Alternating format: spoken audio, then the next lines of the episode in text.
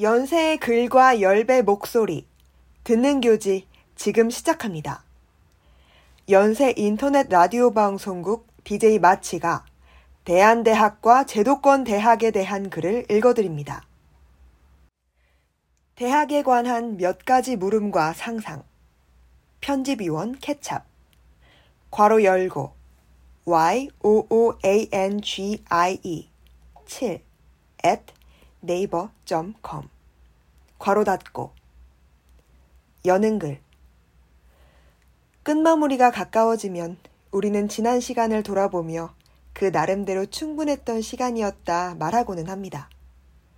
한때는 괴롭고 힘들었던 경험에도 시간의 덮개가 쌓이며 자연스레 추억이라는 이름이 붙습니다.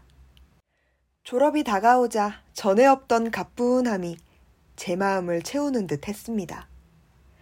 그러나 동시에 여느 끝맺음처럼 지난 대학 생활을 추억할 수는 없다는 생각 또한 강하게 들었습니다.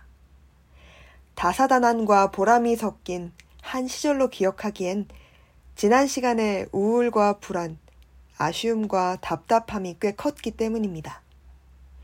마주한 끝에서도 그 시간들은 흐릿한 풍경으로 멀어지지 않았고 계속해서 답을 찾는 질문의 모습으로 가까이 다가왔습니다. 다르게 할 수는 없었을까? 라는 질문의 모습으로 말입니다. 이전까지 제가 내린 답은 내가 좀 더 달랐더라면 이었습니다. 그러나 질문은 마치 그 설명이 충분치 않다는 듯 컴퓨터의 오류창처럼 오랫동안 머릿속을 떠나지 않았습니다. 다다른 끝에서 저는 대학이라는 공간으로 시선을 돌렸습니다. 어쩌면 달라야 했던 건 대학이 아니었을까? 발붙이지 못했던 내가 아니라 발붙여야 했던 공간에 물음표를 던져보기로 한 것이죠. 새로운 질문을 세웠습니다. 대학이 다른 모습일 수는 없었을까? 대학이 다른 모습일 수 있을까? 새롭게 세운 물음에 상상을 더하기 위해 저는 친구 사강의 힘을 빌렸습니다. 사강은 저의 동갑내기 친구로 대한고등학교를 졸업하고 지식순환협동조합, 줄여서 지순협이라는 대한대학에 진학한 친구입니다. 사강은 3년 전 지순협을 졸업했고 사강이 졸업 준비로 한창 바쁘던 시기에 저는 사강을 만나 지순협의 이야기를 처음 들었습니다. 대한대학생으로서 사강이 경험한 바를 거울 삼아 저의 경험과 현재 대학의 모습을 비춰볼 수 있을 거라는 생각이 들었고, 이에 작년 12월 사강에게 대학 생활의 경험을 자세히 듣고 싶다는 부탁을 전했습니다. 사강은 흔쾌히 응해주었고, 1월의 첫 번째 일요일에 우리는 다시 만났습니다. 이 글은 대한대학생으로서 사강이 경험하고 느낀 바를 저와의 대담 형식으로 정리한 인터뷰 글입니다.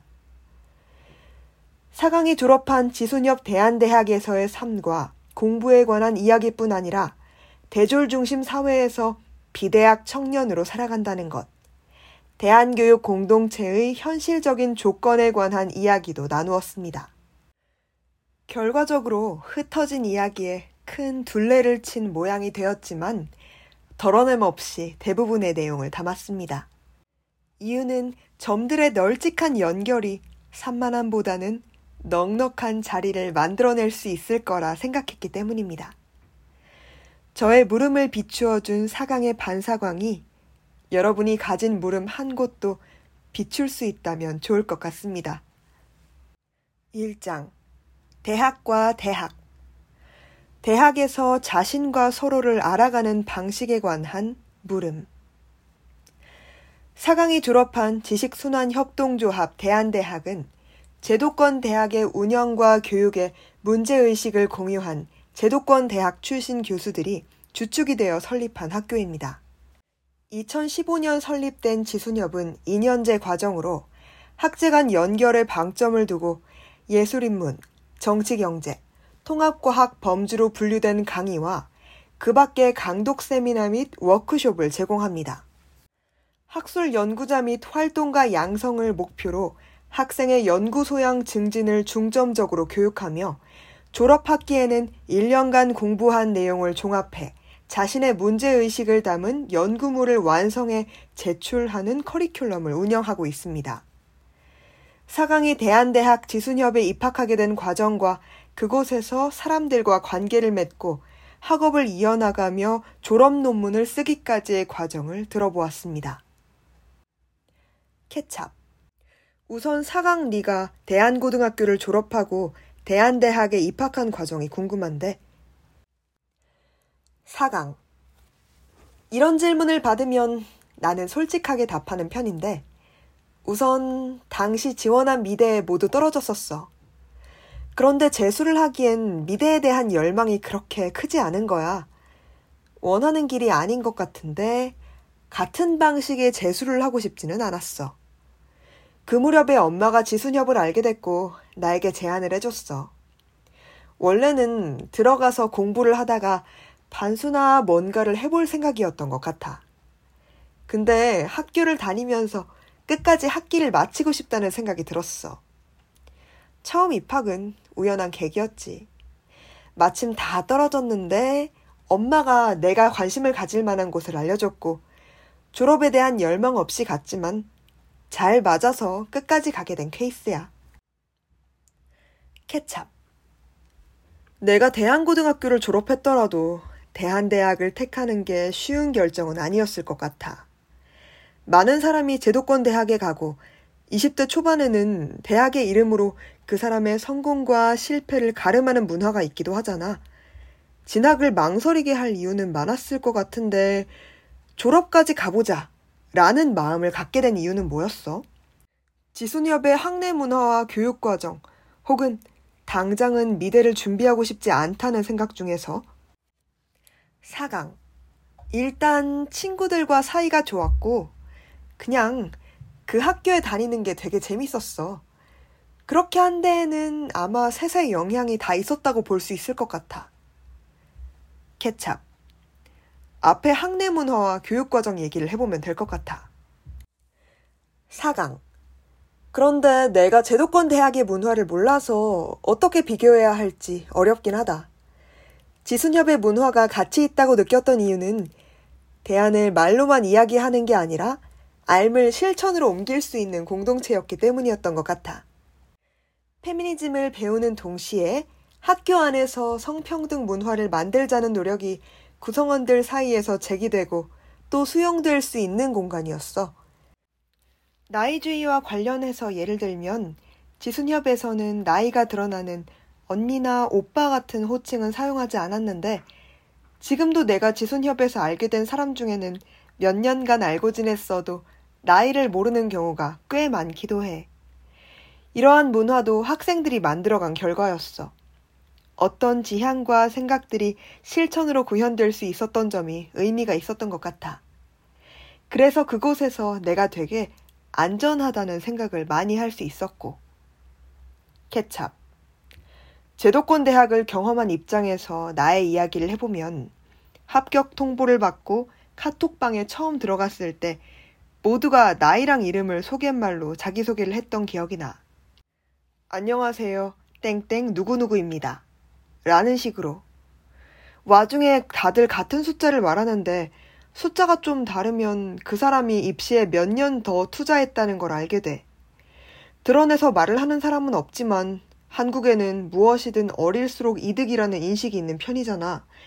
나이 외에도 자연스럽게 출신 지역과 고등학교를 밝히고 전공의 입결로 위계를 세우는 문화가 없다고는 말 못할 것 같아.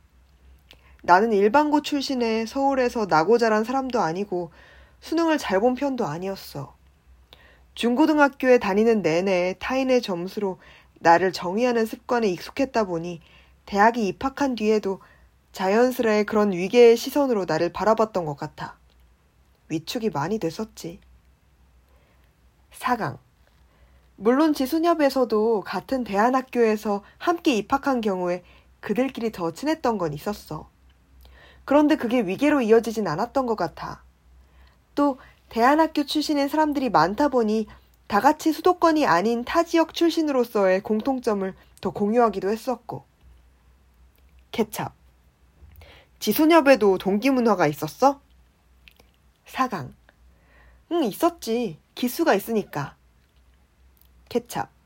동기의 구성은 어떤 편이었어? 4강. 나는 3기인데 내가 입학했던 시기에는 20대 초반에 대안학교 출신들이 많긴 했어. 제도권 대학을 졸업한 사람들도 있었고 휴학생도 있었어. 직장인이랑 3, 40대 혹은 그 이상도 있고. 예전에는 대한고등학교를 졸업하고 바로 온 경우가 많았는데 요즘은 좀 달라졌다고 하더라. 대한학교 출신으로 지순협을 알고 오는 사람들도 있고 청소년기에 대한교육 경험이 전혀 없었는데 나중에 정보를 듣고 온 사람들도 많대. 지금으로서는 특정 집단 출신을 말하기 어려울 정도로 다양한 사람들이 오는 걸로 알아. 케찹. 사실 나는 나이, 본명, 학과 전공으로 나를 소개해왔기 때문에 지순협에서 다양한 배경의 사람들이 어떻게 서로를 알아갔을지 상상이 잘 안 되는 것 같아. 지순협에서도 입학하면 OT나 새내기 맞이 행사 같은 걸 했었어? 4강. 우리도 있었지. 입학식도 하고. 케찹. 그럼 그 과정에서 어떻게 서로를 소개하고 알아갔던 거야? 4강. 별명이나 활동명을 쓰는 사람들도 꽤 있었어. 본명을 알리고 싶지 않거나 마음에 들지 않는 사람도 있을 수 있잖아. 이름과 활동명을 같이 소개하면서 이렇게 불러달라 말했던 사람도 있었고, 뭐 좋아하냐, 뭘 공부하고 싶냐 같은 질문을 주고받다가 그 과정에서 대안학교 나오셨냐 이런 얘기를 하기도 하고. 그런데 선후배 문화라고 부를 만한 건 확실히 없었어. 고등학생 때까지는 동기의 나이가 같잖아.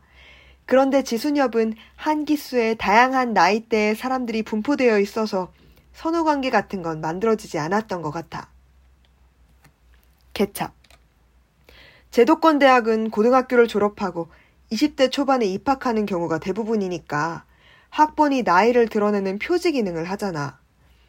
재수, 삼수를 한 친구들은 입학 초반에 학번과 자기 나이가 어긋나 있다는 생각을 하기도 하고, 대학 생활이라는 게 각자 삶의 속도에 맞게 삶의 한 시기를 할애한다는 개념이라기보다 20대 초반에 해야 하는 단계별 퀘스트? 최대한 빨리 하면 할수록 좋은 미션 같기도 해. 또 사강 내 말을 들으면서 나는 뭘 좋아하냐는 질문을 듣거나 해본 적이 없다는 생각을 방금 했는데 대체로 무슨 과야? 라는 질문을 하면서 서로를 알아갔던 것 같아. 무슨 과야? 무슨 학번이야? 같은 질문이 잘못된 건 아니지. 그런데 우리가 서로를 알아가는데 좀 더 시간을 들일 수 있었다면 더 좋았겠다는 생각은 들어. 나에서 시작되는 논문 쓰기. 케찹.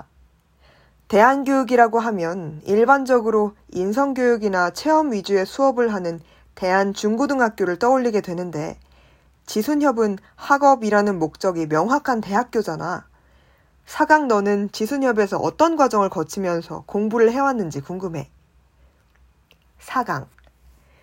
지금은 전공이 나누어져 있지만 내가 다닐 때에는 전공이 없었어. 말하자면 자율 전공이었고, 학점은 있지만 점수는 없고, 이수도 패스 논패스로 결정이 되는. 대신 학기가 끝날 때마다 학예 발표회가 있었는데, 그게 일종의 평가 자리인 셈이었어. 공부한 내용을 바탕으로 에세이나 소논문을 쓰는 사람도 있었고, 음악 작업을 해서 자기가 작곡한 음악을 발표하는 사람도 있었어. 기억에 남는 건 학교가 글쓰기를 꽤 중요시했다는 점이고, 나는 학예 발표회에서 꾸준히 글을 써서 발표하는 편이었어. 이전까지 글쓰기는 나한테 숙제 같은 거였는데, 지순협에서 처음으로 글을 네 개로 배운 것을 내 것으로 만드는 작업을 배웠던 것 같아. 학예 발표회의 글은 곧 나를 대변하는 작업이었다 보니 글에 대한 마음가짐이 많이 달라지게 됐고, 그 과정은 어려웠지만 재밌었어. 계속 다녀보자는 마음을 먹게 된 이유이기도 했지. 커리큘럼에 관해서는 다양한 수업을 원하는 대로 골라서 들을 수 있었는데, 나는 철학이나 미학 같은 인문학 수업을 주로 들었고, 당시에는 관심사가 넓은 편이어서 과학 수업도 많이 들었어. 케찹. 근데 사강 너는 기본적으로 인문학에 관심이 깊은 편이고 학구열이 높은 편이라 일반 대학에 갔더라도 만족했을 수 있었겠다는 생각이 들어. 애초에 내가 대학 교육과 잘 맞는 사람인 것인지 지순협의 교육 과정에서 내가 특별히 만족감을 느끼는 부분이 있었던 건지 궁금한데. 4강. 지순협의 교육 과정에서 만족감을 느꼈다고 말할 수 있는 부분은 논문을 썼던 경험이라고 보면 될 것 같아. 교수님들은 제도권 대학에서 졸업 논문을 잘 쓰지 않게 된 점을 안타까워하면서 우리한테 논문 쓰기를 항상 강조했었어. 학예 발표에는 한 학기 동안 수업을 듣고 글을 쓰는 단편적인 작업이라면 논문은 2학년 연초부터 주제를 잡고 이후 반년 동안 논문만 쓰게 돼. 6개월의 시간을 들여서 하나의 주제로 글을 썼던 경험은 처음이었고, 관련해서 책을 읽으면서 구조를 만들고 살을 붙이며 내 글을 완성했던 경험은 여러모로 도움이 많이 됐어. 내가 이론적인 공부나 학술적인 글쓰기 분야에 흥미를 느낀다는 것도 알게 됐고, 계속 이러한 공부를 이어나가도 좋겠다는 생각을 하게 되기도 했어. 사실 논문을 쓰는 행위나 기간에는 타 대학과 차이가 없을지도 몰라. 그런데 지순협의 논문은 문제의식이나 주제가 개인의 삶과 이야기에서 출발할 수 있었다는 점에서 달랐다고 말할 수 있어. 개인의 경험을 학술적 지식과 연결 짓는 거. 이게 학교에서 늘 강조되던 지점이었는데 내 논문에도 나의 이야기가 많이 담긴 편이야. 케찹. 너의 논문은 어떤 내용이었어? 4강. 나는 프로이트의 정신분석학을 기반으로 나의 우울과 자기 혐오의 원인을 추적하는 내용의 논문을 썼어. 제목은 가상의 인물 X를 통한 자기 분석. 프로이트의 정신분석학을 기반으로. 야. 분석자와 분석 대상이 같으니까 나를 가상의 인물 X로 두고 내가 기록해왔던 증상 기록, 꿈 일기를 활용해서 나를 정신 분석학적으로 분석한 글이야. 케찹. 제도권 대학에서 논문의 의미는 연구자들 사이에서 소통의 매개, 학술장에 개입한다는 의미가 강하잖아. 학술적으로 가치 있다고 여겨지는 것도 되게 정해져 있는 편이고. 정밀하게 규명되지 않은 지점이나 현재 담론의 최전선에 있는 것들이 그 예가 되겠지. 연구를 위한 연구랄까? 지순엽의 논문은 그것과는 결이 다른 것 같아. 4강 확실히 지순엽의 논문은 학술적 평가나 목적과 상관없이 자기 화두에서 출발할 수 있는 작업이었고 개인의 경험과 서사에서 출발하는 글이 적극적으로 포용될 수 있었어. 그래서 나도 논문을 쓸 수 있었다고 생각해. 케찹. 우리도 대학에 들어가면 필수로 들어야 하는 게 글쓰기 수업이긴 해. 그런데 수업마다 강의자의 접근이 다르고 강조하는 지점도 달라. 나는 에세이 위주로 자기 산문을 쓰는 수업을 들었었어. 그 경험 자체는 되게 좋았지만 학점을 다 채웠으니까 그 이상 더 해볼 동기는 가지지 않았던 것 같아. 문과대이기 때문에 글쓰기를 많이 하지만 대개 정해진 규격과 요구 조건에 맞춰 쓰는 경우가 많고 학교 글쓰기의 기본 접근은 교수자가 알려준 것을 나의 말로 정리하는 작업에 가까워.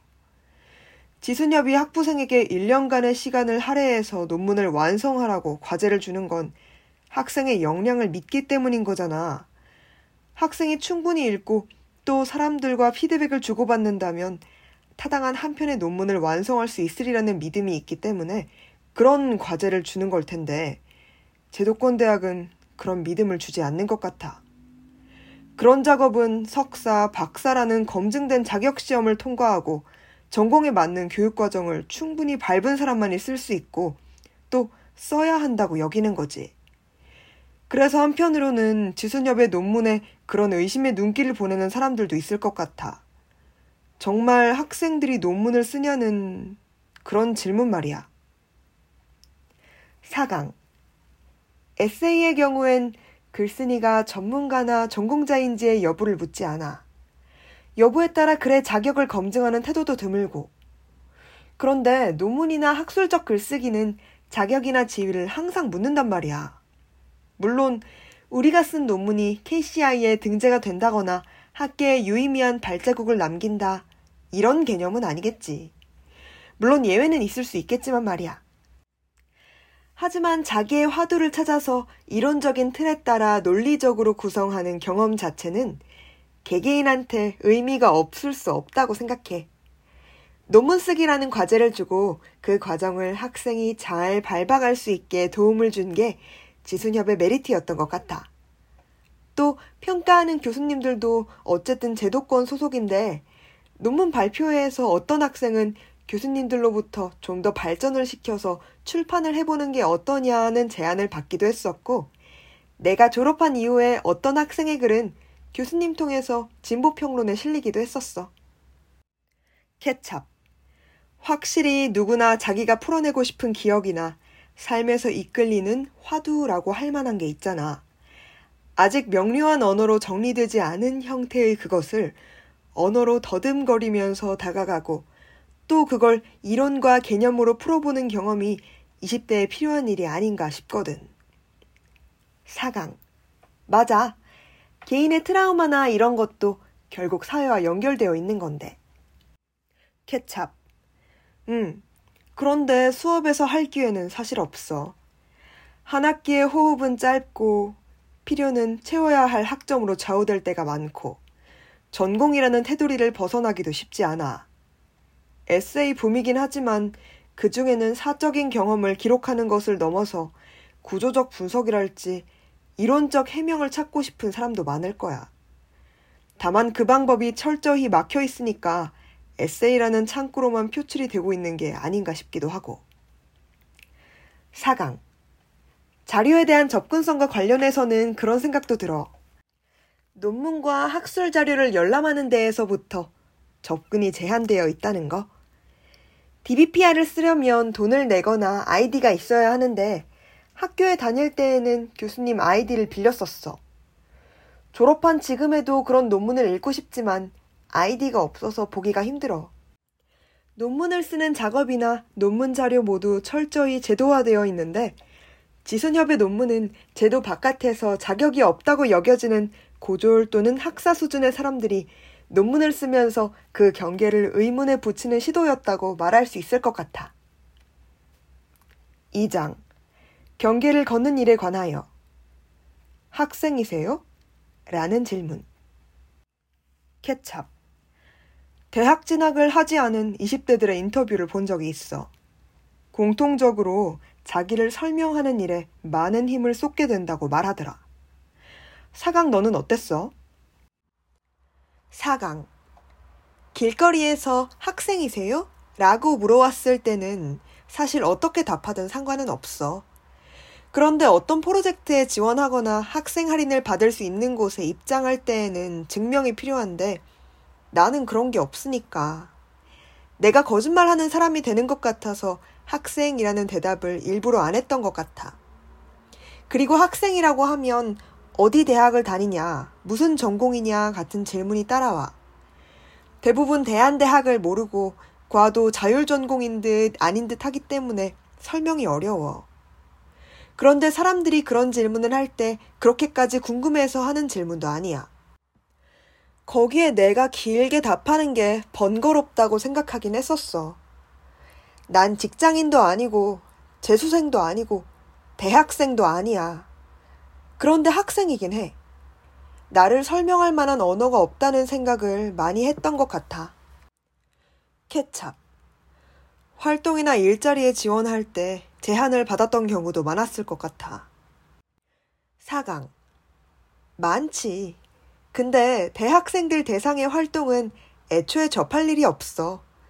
그런 활동은 제도권 대학 안에서만 공유가 되는 편이니까. 오히려 대졸이 아닌 데에서 어려움을 겪었던 경우가 많아. 작년에는 연구 보조원으로 일한 적이 있어. 학사 이상의 자격이 필요한 자리였는데 지순엽 교수님을 통해서 일하게 된 거였어. 앞으로도 나는 학문을 하고 연구 쪽으로 일을 이어나가고 싶지만 내가 대한대학에서 공부를 하고 논문을 썼어도 할 수 있는 게 없겠구나 싶더라. 다른 분야면 모르겠지만 연구 분야니까 접근성도 없고 제한이 돼. 지순엽 교수님들 통해서 일하거나 공부하는 것도 한계가 있고. 케찹. 지순엽의 선생님들은 그 부분에 대해 어떤 입장이야? 사강. 지순엽은 목적이 명확한 것 같아. 공부하기 위한 곳. 졸업 이후에 연결이 안 되긴 해. 선생님들도 그 부분에 대해서는 생각을 안 하시고.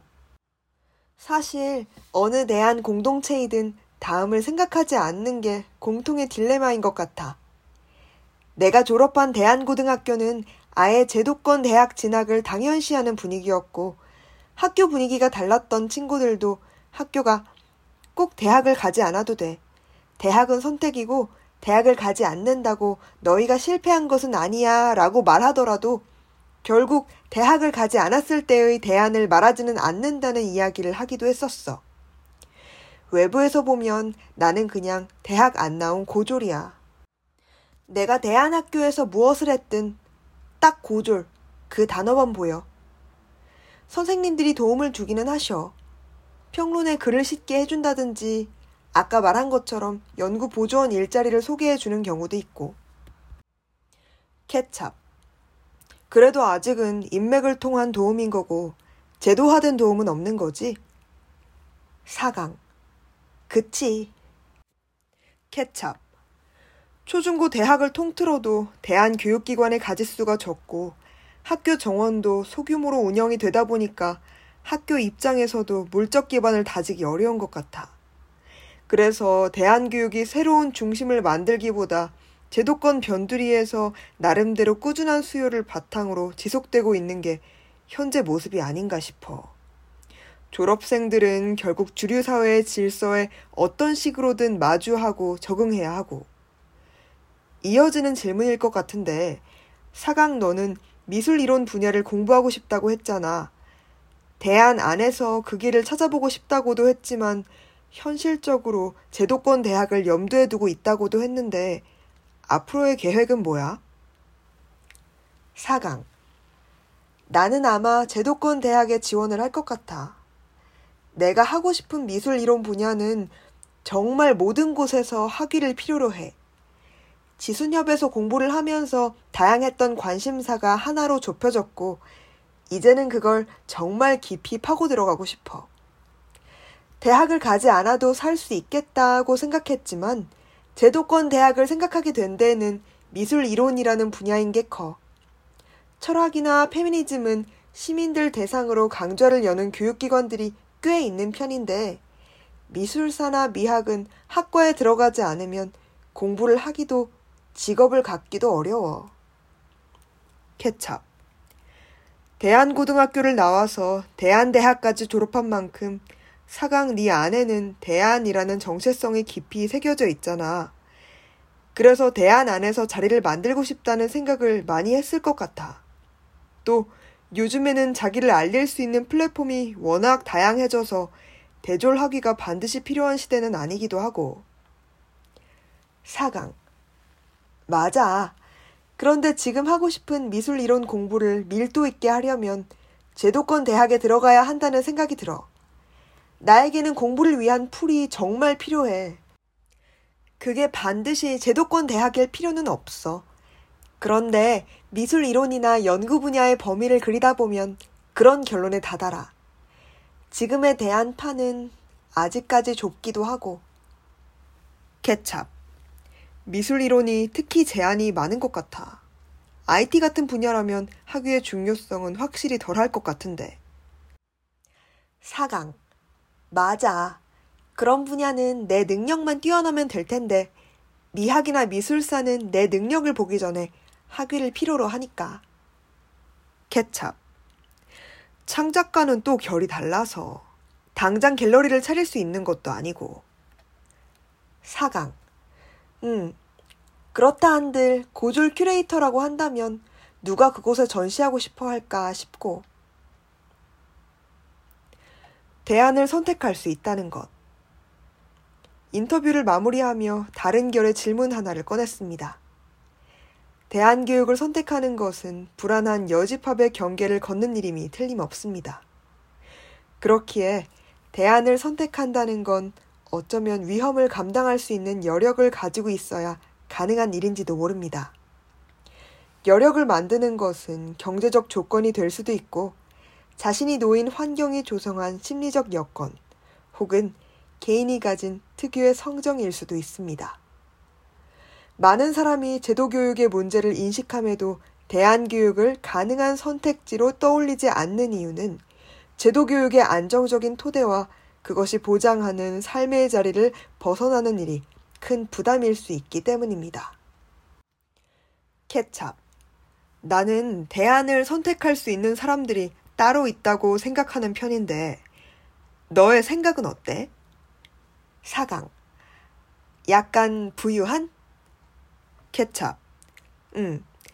위험을 택할 수 있는 여력, 최소한의 경제적, 심리적 안전지대를 가진 사람들. 물론 거기에는 자기의 타고난 성정도 있을 수 있어서 모자르듯 말할 수는 없긴 하지만. 4강.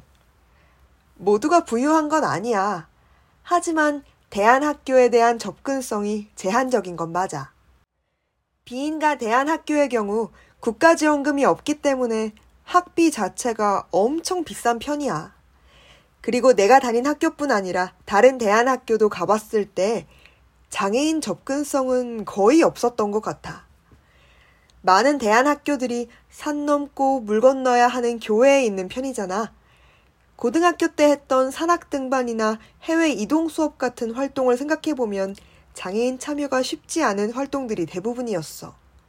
또 부모들이 교육에 대한 남다른 관심이나 신념이 있어야 하는 것 같기도 해.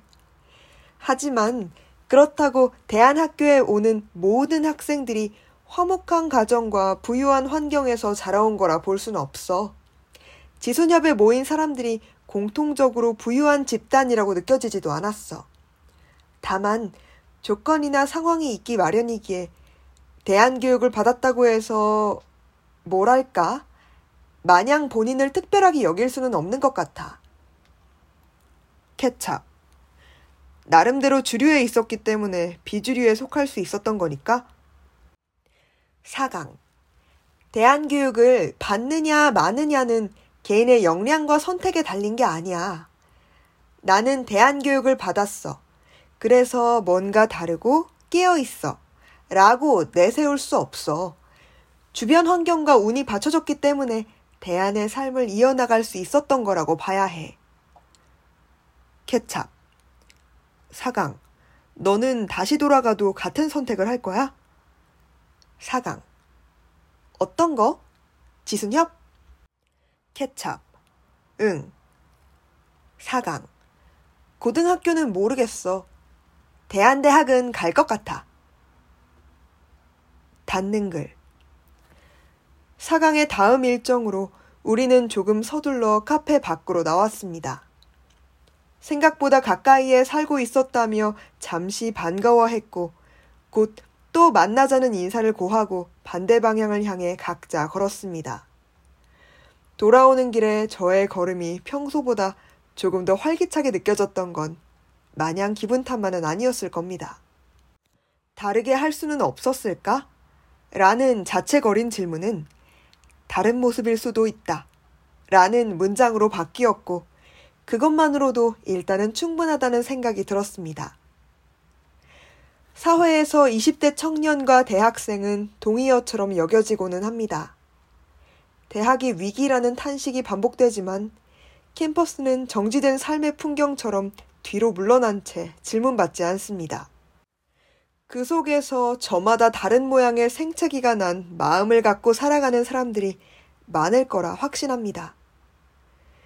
흰 용지에 쓰인 대학이라는 검은 두 글자에 우리 자신이 꼭 들어맞지 않아도 되도록 그 위에 각자의 방식으로 삐뚤고 기울여 쓴 이야기들이 겹쳐 결국 종이가 검게 칠해진 깜지어 같은 모양이 되었으면 좋겠습니다.